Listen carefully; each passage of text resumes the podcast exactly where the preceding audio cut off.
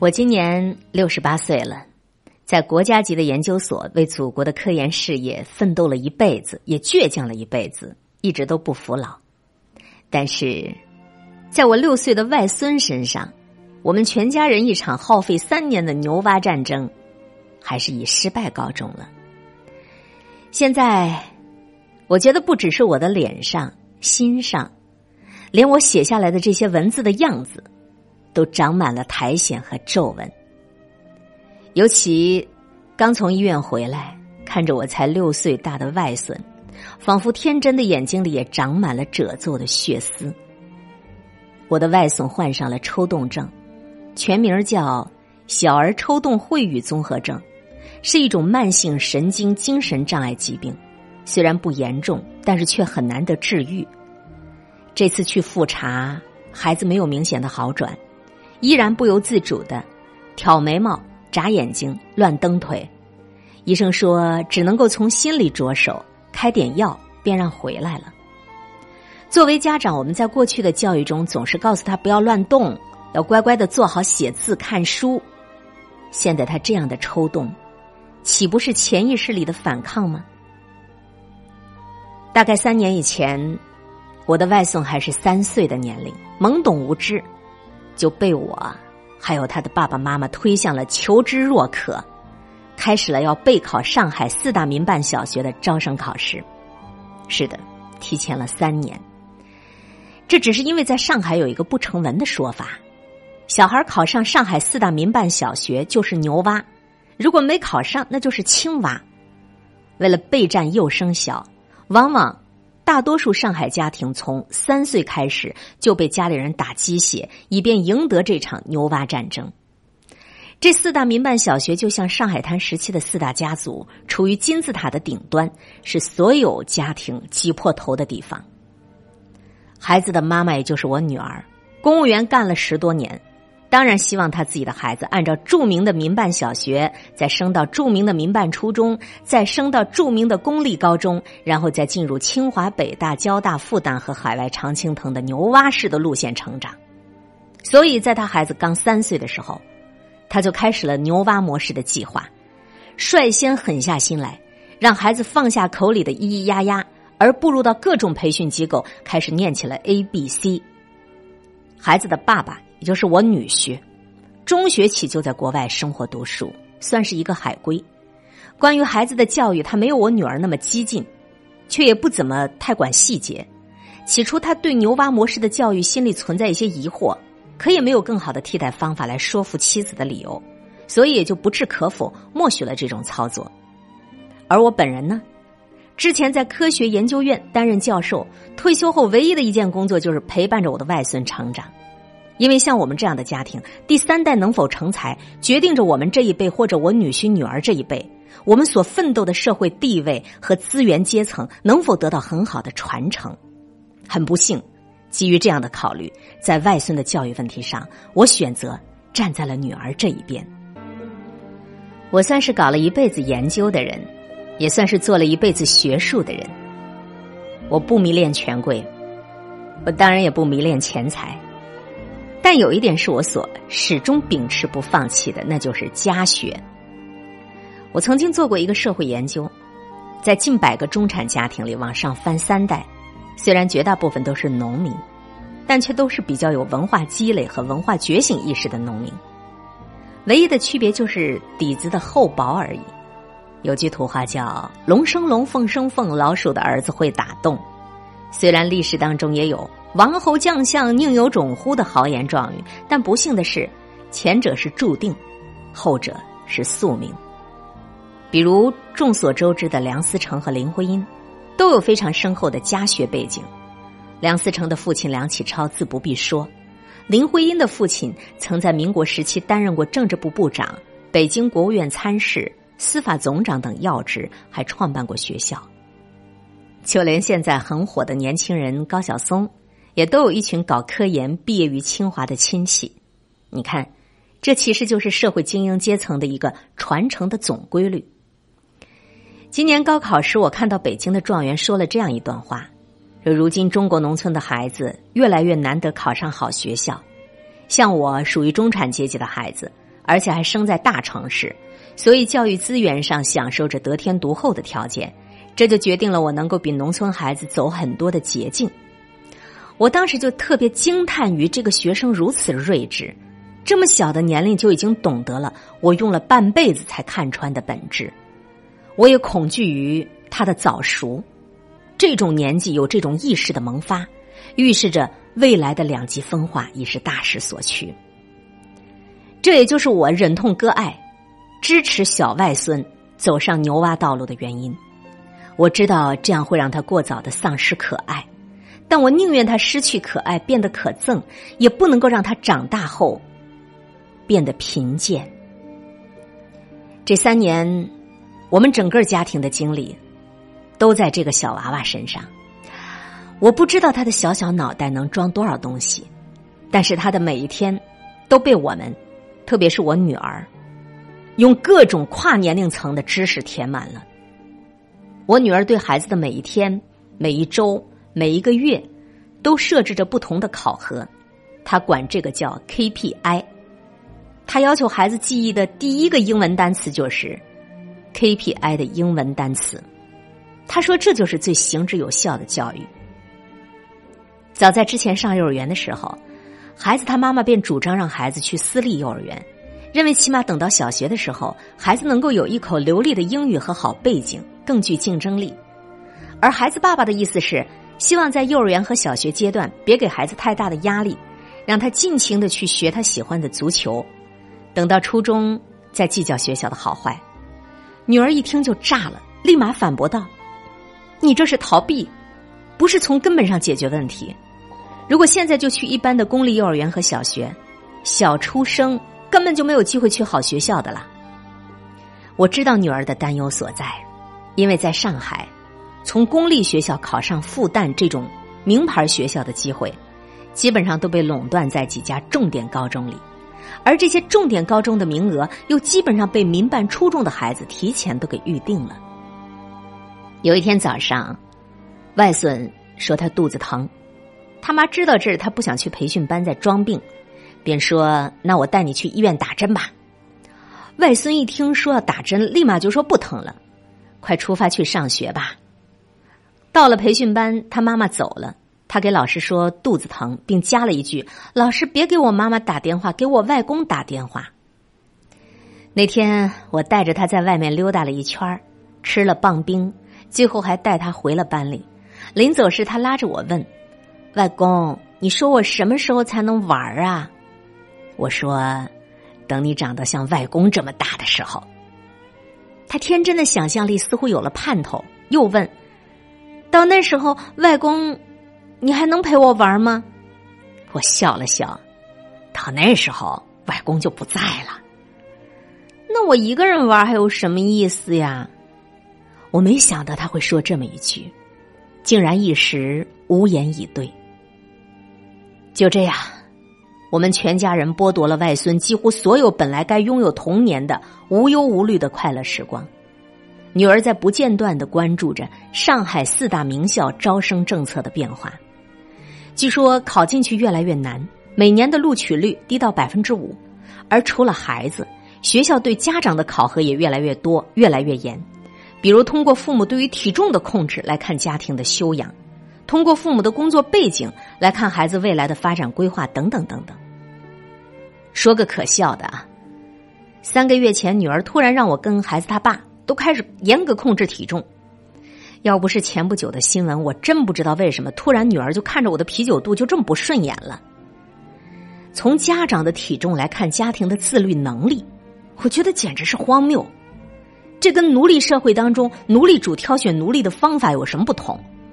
这肚子大一点就证明这个家庭没有自律能力啦。就算是，然后我这个六岁的孩子未来就没有前途啦。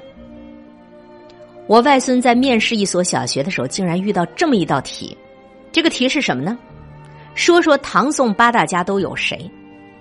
如果我在现场，我还真想问问那个大概三十岁左右的考官，敢问要不是因为您出这道题，您自个儿能说出唐宋八大家都有谁吗？听孩子他妈讲，那天孩子因为过度紧张，当着面试官直接就给哭了。那个面试官还板着脸，不屑一顾的问：“答不上来，怎么就还哭了呢？”这样稀奇古怪、不着边际的面试问题还很多，让我赶上一次。考官问：“崇明岛在上海哪个位置？”听说好多个孩子都回答的类似上面、中间，而我外孙回答的是发光，在发光的地方。虽然我也不知道我外孙说的发光是什么意思，但我觉得并不丢脸。丢脸的是出题的这帮人，我觉得变态嘛。受了这么多的苦，讲了这么多的理，牺牲了一个儿童最珍贵的三年，我们应该得到一个该有的回报了吧？但是很不幸，在最有希望上的学校的最后一轮面试里，孩子竟然出现了不自主的挤眉弄眼、耸肩膀等症状。其实他平时也有，但我们并没注意。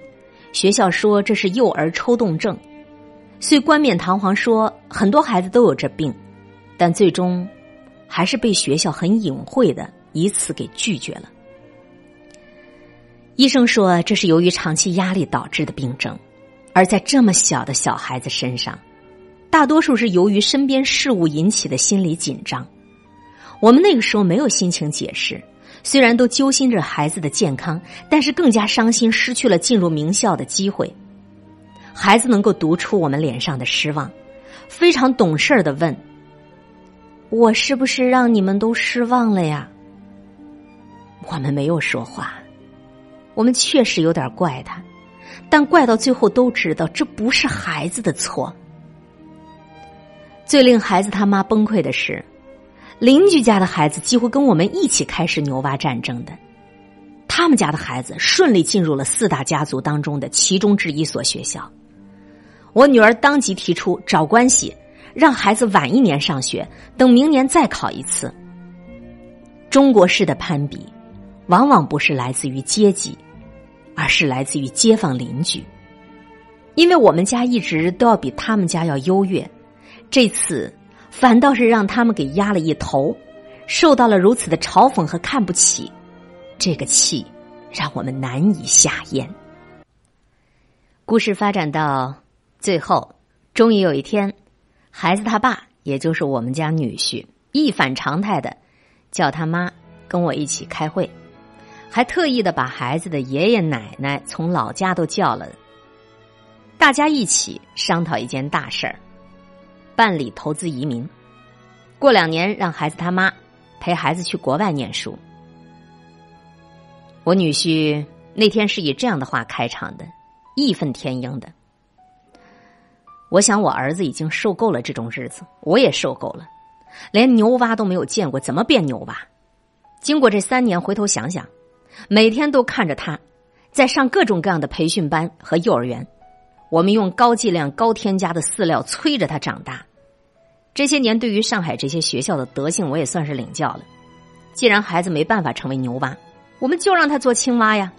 我宁愿让他做童话里最丑的王子，也不想让他做餐厅里被点的最多的名菜。这个想法出乎意料，以至于当场我们其他四个人听完都呆住了。后来听我女婿陈述提到这个想法的原因，才发现他已经偷偷摸摸的研究这事儿很久了，甚至还跑了几趟办移民的公司。归根结底，他的立足点就一句话：教育规划要趁早。他举了他同事家孩子跟他自己的经历为例，告诉我们越小移民越小出国越好，因为这样能更为系统的获得国外的教育培养和融入，让孩子获得最为健全的成长。女婿提到西方健全的教育体系时，抛出了一个观点，至今都让我觉得意味深长。他说：“什么叫健全的教育？就是童年属于自己，中年也属于自己，老年了还属于自己。”我女儿沉默了良久，才说：“那就让咱们家孩子上个公办学校吧，明天让他休息一天。”后天我再带他去其他学校试试。孩子他爸竟然当着我们三个家长的面对我女儿拍了一下桌子，让她闭嘴，并说：“公办学校也得有好的学区房，好一点的学区房一套都得上千万，面积又小。即便是孩子能上学，咱们一家人蜗居到那屁大点的空间，你觉得你孩子就能优秀吗？而且很多学区一年一个画法，一年一个政策，求得了一时也求不了一世。能力强的小学生可以去考民办初中或公办初中的特色班，要不强的呢，即使有对口初中的房产，也只能进入公办初中的平行班。比如上海中学，一本率接近百分之百。一六年清华北大录取了五十五个人。要知道，清华北大在上海每年总共就录取两百出头，这样的优质垄断资源的分配不公，你就不怕孩子也病态吗？所以，如果没办法去好的学区上好的公立学校，咱们再忙什么都是瞎忙，他永远逃不出这个怪圈儿我女儿沉默了，低下头委屈的哭了起来。自此，她再也没有提面试公办学校一句话。那场会开了两个多小时。我女婿的据理力争，说服了所有人，也让我心生惭愧。我一直在强调家学，但唯独又违背了家学。家学是用来营造环境，而不是环境竞争的竞。童年之所以可贵，并非是在这个时间学会最好的东西，而是让最好的东西能够延长时间。家长的职责理应当是平整土地，而非是焦虑时光，去做三四月的事，等到八九月份自有答案。在电影《一九四二》里，张国立饰演的老东家在逃难时给家仆说：“我知道怎么从穷人变成地主，等咱们到了陕西，十年之后，我还是东家。”仆人听了很激动，立马回应道：“到时我还给您当长工。”我一度以为这是阶级传承，骨子里的东西是变不了的。但经过这三年对孩子的牛蛙培养，我忽然想到另一个故事。李斯曾讲：“粮仓里的老鼠不怕人，但是茅厕里的老鼠怕人。”所以出身并不重要，你究竟处在什么样的环境和地位最重要。现在回头看，过去这三年，我们作为家长的混账之处。就是做着把孩子从粮仓送向茅厕的愚蠢之举。不过，虽然我现在想通了这个道理，但我还是过不了感情这一关。移民，岂不是我就很难得再见到我心爱的外孙了？虽然我会极大概率的支持他们，但是要与外孙分隔两地，这对于我这个年龄来讲是最大的打击。为了打消我的顾虑，女婿带我去他咨询的移民机构当面做咨询。后来在凤凰卫视《中国新移民》看到了这家机构，还是美国投资移民的引入机构。第一次谈完之后，公司给我们出了两套针对我外孙的海外教育规划方案，分别针对美国和西班牙。前者是教育资源最好、最雄厚的地方，第二个则代表了整个欧洲，两个不同的方向。听女婿说，这家机构对教育蛮关注的，还资助过清华大学的一个国际学生中心。也是做海外教育规划比较早的。相比较于欧洲，我们更倾向于美国，但是外送还太小，必须家长陪读，这就涉及一个排期问题。美国的排期目前排到了六年，这让我们实在难以接受。女婿的计划是让妈妈先带着孩子去到西班牙，在那里上美式教育的学校打基础。况且西班牙是房产投资移民。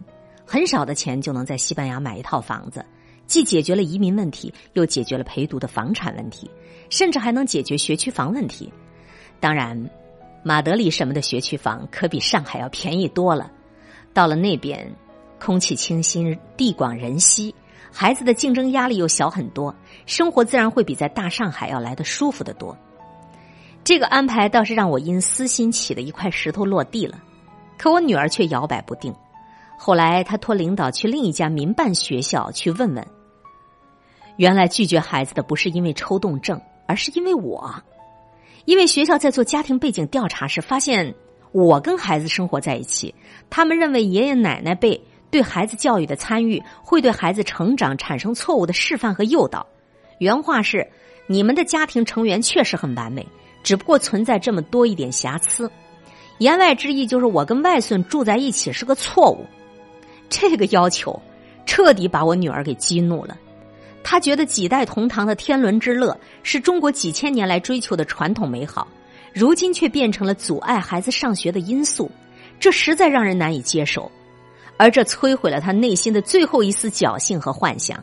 他彻彻底底的决定，同意孩子他爸同意投资移民，亦或叫教育规划移民。事情定下来之后，要办理教育规划移民，我特别想跟我的外孙多谈谈心。我问他，要去国外了，你害怕吗？外公，我害怕。为什么害怕呀？我害怕别人笑我这样动来动去的。我明白，他也觉得抽动症是很讨厌的事儿。有人笑过你吗？他点点头。我也知道，但别人笑他，主要还是在笑我们，没有能够把他送进好学校。你们家不是那么优秀的吗？这就是现在家长当中的鄙视链。也是每个孩子的宿命。小时候拼学校、拼成绩，长大了拼工作、拼家庭，老了拼孩子有没有出息，最后拼来拼去，没有拼出一个完整的世界，更没有拼出一个完整的自己。我都这把年龄了，我已经失去了再给自己一次拼图的机会。我希望我心爱的外孙，这次不要再错过。现在好了，终于可以让他去另外一个健康、宽松的环境里，依靠熏陶慢慢找回原来的自己了。能有时间在田野上撒野，也有空闲在课本上学到如何撒野。这曾是我梦寐以求的人生啊！事事都有选择，时时都有回转。他的人生该活成精彩的故事，而不是励志的故事。我忽然明白了一个家庭传承的终极意义是什么。所谓的家学，就是让下一代比我们更能够接近真实的自己。我们所积累的所有的财富和资源，并不是要全部都交给他，而是让他在这一切的对照当中，比我们能够更快的去洞察到自己真正想要的是什么，不虚度时光和人生。在最后，我想给孩子说。你会在田野上长大，在河流中奔跑。你站在远远的地方，给我们挥手。我确实不知道你的未来会有什么，但我知道你走的每一步都是我的未来。你是我们的骄傲，也希望你能够以你爸爸、你妈妈、你爷爷奶奶和我为荣。所以，再见了，大上海。